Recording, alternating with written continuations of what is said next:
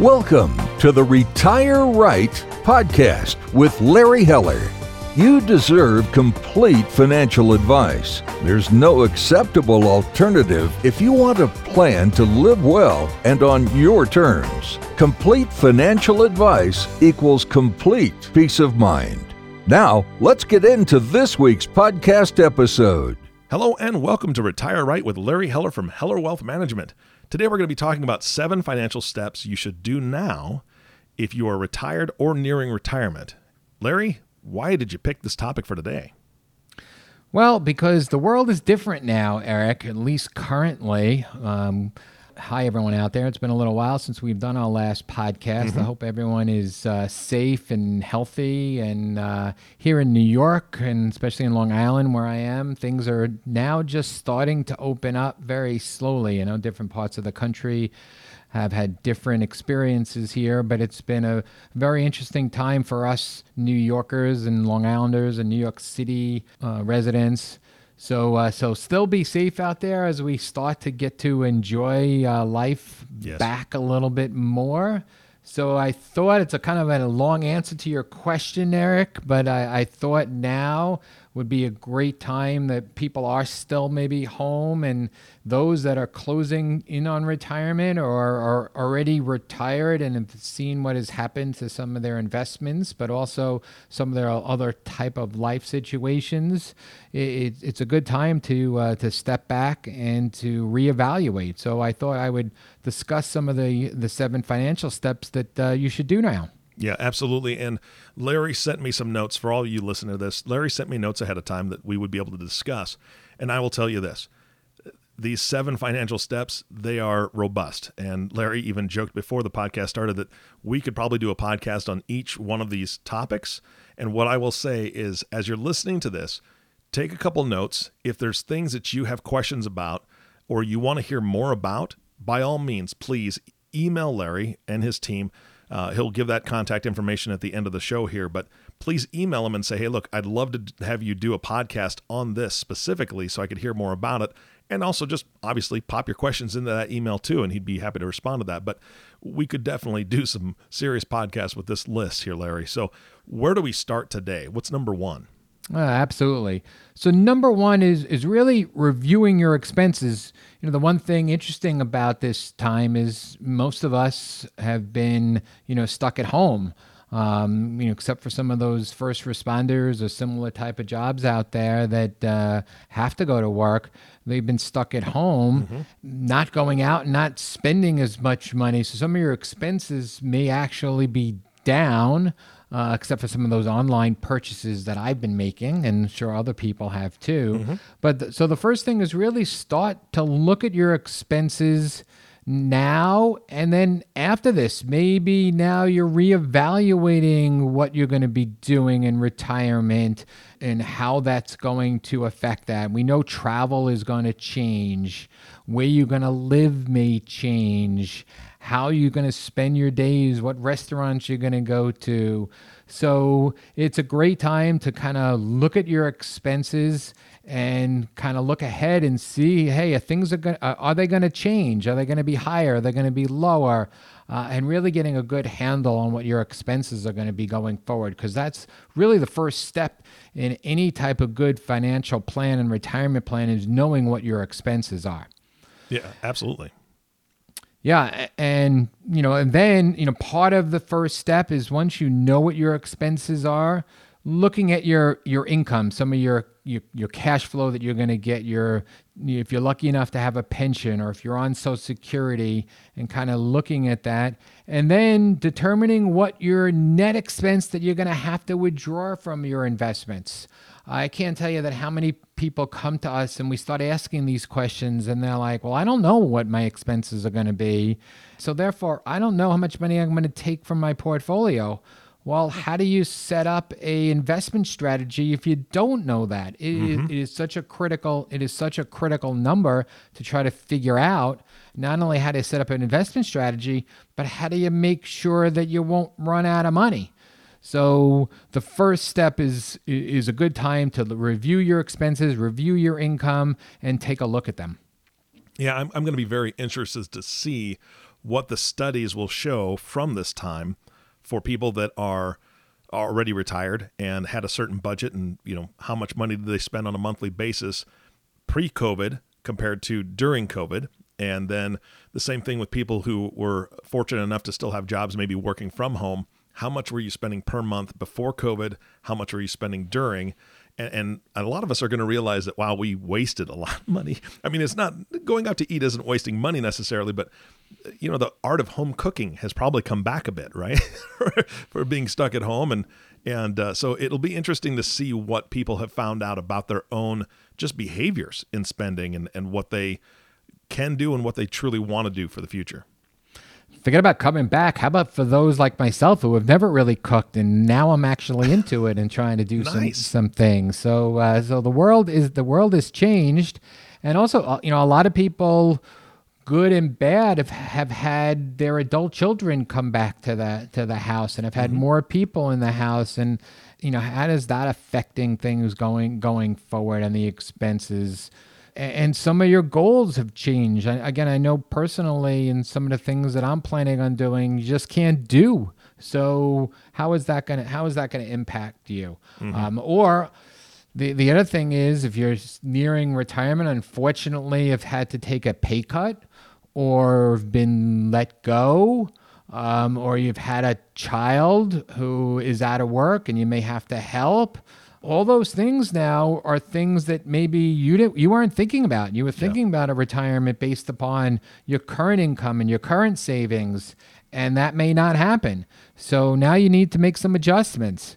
So all those type things, if you know, and like Eric mentioned before, you know, if somebody has questions or wants to see a further podcast about this or wants to talk to one of our team members, you know, I'll give you out the numbers later, but just to just to get a second opinion on that. It's it, it's a it's a very trying time, and a lot of people are going through a lot of different situations. So it's a great time to kind of to kind of reassess reassess everything. Yeah, absolutely. And I know that you you kind of already hinted to it, but that second step is knowing what your withdrawal rate is, right? And and maybe adjusting that up or down. I know there's a lot of rules of thumb out there, Larry.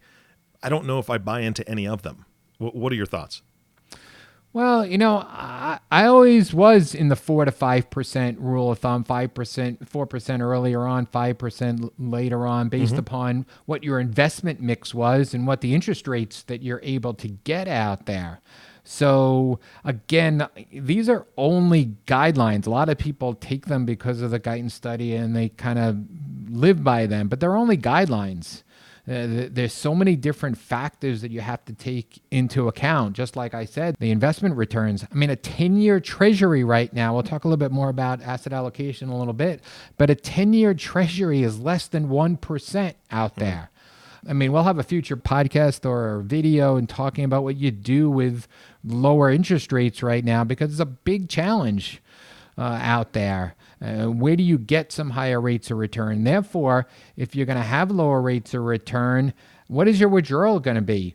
Uh, we haven't lived through a rising interest rate environment in 30 years. So mm-hmm. in a rising interest rate environment, things are going to change. So so there's other factors too. There are all these life factors. What's your life expectancy? What maybe your medical expenses are going to be? You know, I look at retirement sometimes and I talk about your second act and your different phases. You know, phase one or phase two and your later years. Uh, what are your housing costs going to be? Are you going to stay where you are? We know a lot of people here and now are, are leaving New York City and going elsewhere. So will your housing costs go down or will they go up because you want to you're going to stay at home more and you want a bigger place? So all these have to come into factor here and determine what your withdrawal rate is going to be and whether you're going to be able to exceed the withdrawal rate. Maybe the future is not going to be 4%. Maybe it's going to be 3%. percent mm hmm but knowing what your withdrawal rate is and then figuring out how you can map a investment strategy to make sure that you get your withdrawal rate over your lifetime so you don't run out of money is critical. Yeah. So knowing what that withdrawal rate is, you know, if somebody comes in and they're withdrawing 10% of their portfolio, well that they may be in in trouble, but we also see a lot of clients when they come in and their withdrawal rate is lower And that's kind of interesting, Eric, because you would think that most people withdrawal rate would be higher than what they should be, but mm-hmm. we find it has been pre-COVID lower and that they could spend more money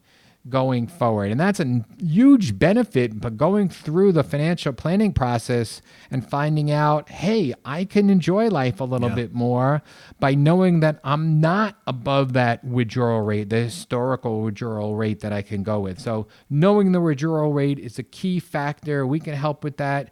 So it is a great thing to do. Yeah, absolutely. And, and that's we've talked about this on previous podcasts before is that you help people alleviate that fear. Right? You alleviate the fear because a lot of people are spending less or drawing down less uh, because of the fact they're afraid of running out of money. And you're able to kind of show them, well, with this plan here, you know, this is what you can spend. And yes, you can enjoy life a bit more, or you can bless your kids and grandkids a bit more through this process because you have that flexibility. And alleviating that fear is, I think, one of the best things that you do for your clients. I don't want to instill some fear, and I know we're going to talk about this a little bit later in this podcast. But one other thing, as you were going through those life factors with, when it comes to the withdrawal rate, I think a lot of people need to be very cognizant and thinking ahead of what taxation is going to look like in the next five to ten years, because that is going to change with with all the stimulus that came into the economy because of COVID. I think we're up to what tr- three trillion dollars or something like that because of small businesses and and, uh, and individual stimulus checks and things going out they're going to want that money back, right? So we know that taxes are going to change in the future, and so that's another consideration for sure, especially in retirement. Um, but uh, I, again, I don't want to spoil anything. I know we're going to talk about taxes a little bit later on.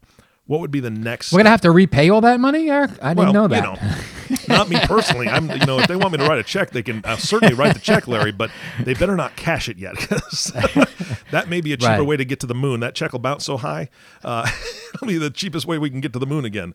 Oh Right. man, That, that's a whole nother problem. It is kicking the can down the road on that issue. So we'll we'll address that going forward. yeah, absolutely. So, what would our third financial step be? So the third one, so I mentioned it a little bit before. So now, what do you do about lower interest rates? So I think one of the questions that I get now with the stock market, you know, recovered a little bit from our lows. Oh, Larry, I want to get, I want to move some of the money into something that's safer, mm-hmm. but I want to get a good interest rate from that.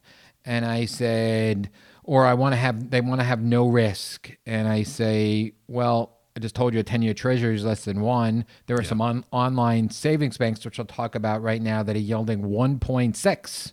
Whoop de doo. I mean, you're making a I'm making a whole 1.6 on your money.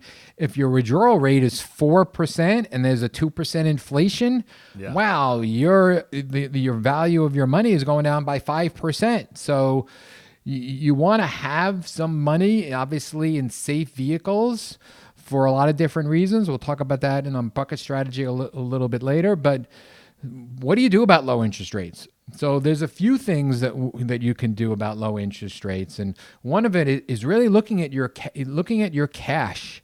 And you know, banks are paying almost nothing right now for cash. So the money that you have for emergency purposes, uh, for our clients, when we have we, we rec- recommend three years of of cash uh, as far as their expenses are.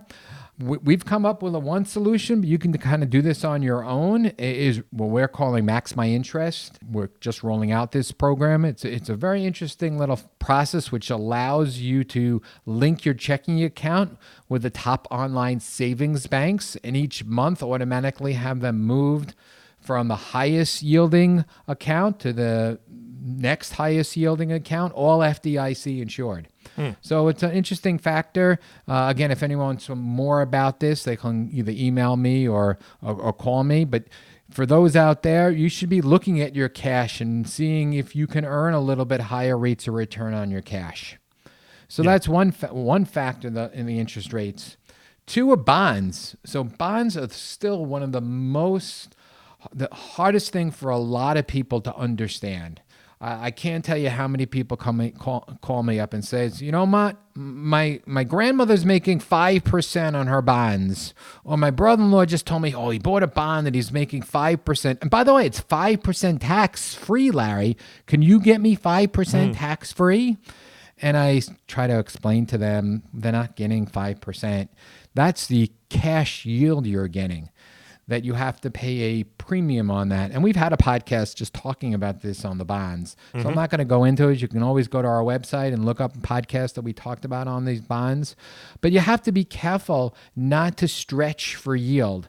Uh, look at the credit risk. Look at your duration risk, which is the long term of the bonds, because th- those values will go down if interest rates go back. And looking at whether you should be in taxable versus muni. Right now, some of the muni bonds are paying higher than some of the taxable bonds. Very interesting phenomenon. So, really looking and understanding the bond part of your portfolio, the safer part of your portfolio compared to equities, and how do you earn the highest rates of return within the risk that you're comfortable with. So, very critical to look at all that. Look at your bonds. People that have muni bonds now, you were talking about what's going to happen down the road. What are, what are some of these municipalities going to do? And a lot of their revenue is not going to be there. And they've had to expend so much on expenses. Will those bonds default? So, what is the risk of those bonds defaulting? So, know your risk, know your duration, know what your your total return is going to be, not just your yield.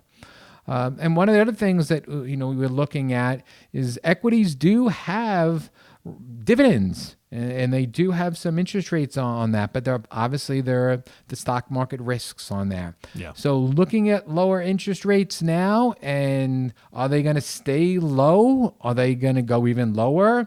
I'm not even going to address the fact that there are many countries out there that have negative interest rates. Yeah. Yes, Eric, I actually said that. Negative oh, interest rates. You put money in the bank and you lose money. So is Right. that going to come is that going to come here to the US? who knows? So, looking at this and looking at all your interest rates and looking at your bonds and looking at your cash and staying on top of them, one of the key of my five of my seven financial steps you should be doing now. Yeah, I, I, I think when it comes to the day that a financial advisor gets on and says, you know what, it's better just to go ahead and put your money under the mattress. That's when I move to an island someplace. Just- I'll make my own island, whatever. Uh, but yeah, negative interest rates. I I have not heard of that, Larry. That's crazy. That's that's no good. Yeah, yeah. So that's no good. But there there are reasons why if you live in these countries that you need to be doing that. So Yeah, but, seriously. but that's a whole separate that's a whole separate topic. My goodness, yeah.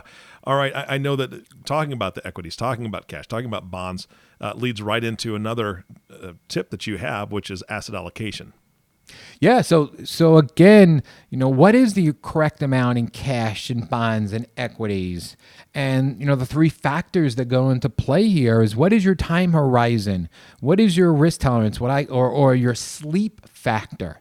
Mm-hmm. And what is the withdrawal rate we talked about? You know, just to address this time horizon, even if you are retired now, people are living longer. Mm-hmm. So even if you are you retired and you're 65 and you or your spouse is going to live to 90, you know, that's, that's another 25 years you have to prepare for. You can't just have all your money sitting in cash earning 1.6% or less. Yeah. So you, you, you need to know what your time horizon, your risk tolerance, your withdrawal rate. Speaking of risk tolerance, so we have a great 25 question survey that you can do to really determine the risk tolerance. And we're going to try to get that up on the website in the next few weeks because I, I've seen a lot of other advisors and they use programs and they have these five questions and they really don't work. And our risk tolerance that we've used uh, for the last 20 so years. It takes a little bit longer to kind of complete and really go through and take the time, but it's really helped in times like this when we have the fluctuation, when you have the bear markets, to know what you're comfortable with sleeping at night. So, uh, so really know what the allocation is. Uh, the bucket strategy again. Go to the website and look at the bucket strategy, and you know have enough cash and then have enough bonds. Our bucket strategy provides ten years worth of safe type of investment. So the the equities our clients aren't caught up with the day-to-day ups and downs of the news that you hear. And it's really helped the retirees and the pre-retirees go through this type of event. And finally rebalance. When you're if you have a strategy and you have it in place and things change don't just do nothing. You want to try to buy low and sell high Mm-hmm. So so as your portfolio changes because of what's going on, you need to rebalance. We have a whole program in there on how to rebalance, but you need to look at your allocation and, and constantly rebalance. So asset allocation, uh, another one of these steps that you, you you constantly need to look at what the right allocation is. I got an uh, email this morning from a, a physician who's about to retire and, and and letting me know what allocation he has in bonds in his retirement accounts. Is it time to change? Should we rebalance now? So th- th- that's great. I love hearing that because now they're thinking the way they should be mm-hmm. thinking. So everyone out there, think about that. Yeah, and that's something that everybody needs to think about. The problem that I have, Larry, or the thing that bothers me the most in this scenario, this this tip that you're giving, is that I don't think you would be because you have, you know, you're a professional, you've been doing this for a number of years, but I think the audience would be surprised at how many people are working with an advisor right now and have never heard of rebalancing right? they just, their advisor has put them into something. This is my plan. I'm going to retire in this number of years. And they've never really even had that conversation because the advisor just doesn't do it or doesn't do it correctly or doesn't want to bring it up because it's extra work. And your team does that extra work for a very specific purpose, which is to set your clients up for success. But how many of you listening right now have worked with an advisor for more than one year and have never been approached or talked to about you know, we need to t- take a look at rebalancing. If that's the case, listen to the end of the podcast, get the number, call Larry and his team because that's you're not being serviced the way you should be. That's just my opinion. That's only my well, you know, opinion. you, no, you make a great point because we get clients that come from other advisors and we start talking about asset allocation. They're like, what is that? I mean, Yeah. they, they're, they're just looking at the, the current hot investment or how to make more money in the short term and try to guess what to get in the market, out Mm-hmm. of the market. And it just doesn't work over long periods of time. So, Yeah. so that's, you make a great point there, Eric. All right, what's the next step, Larry? So let, let's jump into the next sec, which is kind of a subset about asset allocation. And I'm not going to go into this really in detail, but even within the stock market, you need to be diversified and allocated. And this is a little bit of a challenge to a lot of people because over the last 10 years, there have been certain asset classes that have significantly outperformed other asset classes. Uh, for example, the United, U.S. market versus the international market, especially the U.S. large versus small, the S&P 500. Again, I'm going to do a, a video and a podcast just on this phenomenon because you don't want to just look at, believe it or not, 10 years. You want to look at data for longer than that 15 20 years and you'll see how some of these classes change and you don't just want to eliminate all these classes uh, value versus growth is a great example. You know there are definitely times history where value has outperformed but the last 10 years the last even five years growth has outperformed we all know about the amazons and the mm-hmm. facebooks of the world is that going to continue forever well the last month we've seen value start to outperform a little bit now so you want to have a, a- an allocation and a game plan and a diversification to all these strategies, just so, so you're not left with the one asset allocation that underperforms going forward. So equity allocation again is number five in my seven steps. So keep an eye out on that. Absolutely. All right, what's next? The next is tax planning. Oh boy. Um, The so fun the, the, the, the fun one. And one of the things that we are very cognizant and we do a lot about that, a lot about that, but it, it makes significant differences over your lifetime if you can save money on taxes because it's not the money you earn, it's the money you, you money you keep. Uh, you know, the first thing is which accounts to withdraw down from. Do you withdraw it down from your taxable account? Do you withdraw it down from your IRA account? Do you draw, draw down from a Roth account? So, determining when you draw it down gives you a lot of tax planning opportunities that you may or may not realize. When to take your Social Security? Yes, there's there's that's a whole nother topic is when you can take it, but also the tax benefits that you can that you can do. If you delay that and you're retired and you're on a low bracket, there are certain things you can do, maybe like a Roth conversion. Or in this environment, unfortunately, if you're out of work, it may be a great year to do a Roth conversion. So uh, some of those things we're looking at that we never looked at for people before. again, one of the things where they changed the distribution to inherited IRAs, making the Roth conversions even more of an advantage. Tax loss harvesting, when the market was down, was your advisor what's called booking losses and taking tax loss harvesting and still protecting you in case the market went up. Qualified dividends versus non qualified dividends and the certain tax brackets you're in, plus the capital gain rate based upon how much you earn. You can possibly be in a lower cap gain rate. So if you have a position, a stock position that has a lot of inherited gains from a long term and you're this year you're making very little money, maybe you can sell some of that position mm. at believe it or not, Eric, even at a 0% gain. So mm. these are all things that your advisor should be looking at and coming up with decisions on that. And if you're doing it on the, your own, you should know about all these rules because they can save you thousands, if not hundreds of thousands of dollars. Yeah. Tax planning, critical. Number six in my seven financial steps that you should be looking at. Yeah, and I don't think there's anybody listening that wouldn't like to save thousands or hundreds of thousands of dollars right now, especially. So that's great. Absolutely. All right, and we're to number seven. We're into number seven. Now, number seven is kind of seems uh, obvious, but it's not obvious. Is literally have a retirement plan, have an investment strategy plan. I mean, there are studies out there that just says if you have a plan, your success rate goes up. Mm-hmm. It's it's it's a it's a phenomenon, but it does it does make sense rather than just shooting from the hip. So you want to have a financial plan. You want to have an investment strategy.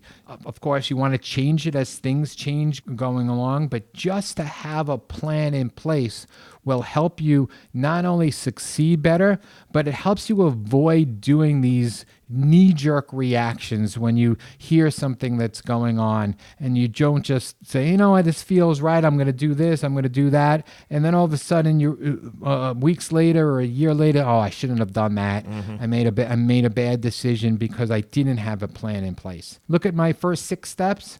Put that in place, and then you'll have a retirement plan. Yeah, and, and I would go one step further, Larry, and of course it would be self-serving if you said this, but from my opinion, and this is just based on my own behaviors, Larry, and we've talked about behavioral finance on the podcast before, but not only have a plan, but have somebody that walks along beside you with this plan because they help to take the emotion out of it, right? The, the, the biggest problem I think out there is that people, when they do their own accounts and they have their own plan, is that they still can succumb to some fear or excitement about certain things. Uh, and I think we've all made impulse decisions in shopping and in different decisions or different situations in our life when we look back go oh man that that wasn't a good decision i think you and i've talked about it before my wife and i went in with a certain budget but ended up with a minivan that cost $280 more a month than we were planning for because it had all the bells and whistles and we didn't stop to take the emotion out of the situation. We just thought, oh, this is amazing and this would be great. Well, it blew our budget out of the water. It was a really stupid decision, and we leased it, which we won't. Mm. We can talk about that on another podcast. But I think having somebody in your corner um, is important because they can help to remove the emotion from what happens in the market, like it has in the last sixty to ninety days. You know, you um, make a great p- point because behavioral finance says people sell when they should be buying and buy when they should be selling, and you want to do just the opposite. And yeah. the behavioral finance kind of gets in the way of that. Yeah, absolutely. All right, this is a great podcast. I, we we did promise the folks listening that you would give some contact information so they can uh, give you a call or even email you and ask you some questions. Can you give that to us now? Absolutely. So you can find out more about our firm, Heller Wealth Management, or check out some of my other podcasts by going to hellerwealthmanagement.com. Or if you'd like to give us a call and talk to me or one of my financial planners, feel free to reach out at 631 293 2806, where we'll show you how to retire right, even in this tough environment. Absolutely. Larry, thank you so much for your time today. It was good to talk to you. I'm glad you're safe, glad the family's good, and that you're uh, you're still working from home, just like me. I mean, that's the day and age we live in right now, and and uh, we'll get through this all together. Yes, we will. We all will. Thanks, Eric. You bet. And I want to thank you for listening to the Retire Right podcast with Larry Heller. If you have not subscribed to the podcast yet, please click the subscribe now button below. This way, when Larry comes out with a new podcast, it'll show up directly on your listening device. This makes it much easier to share these podcasts with your friends and family. Again, thank you for listening today. For everyone at Heller Wealth Management, this is Eric Johnson reminding you to live your best day every day. And we'll see you next time.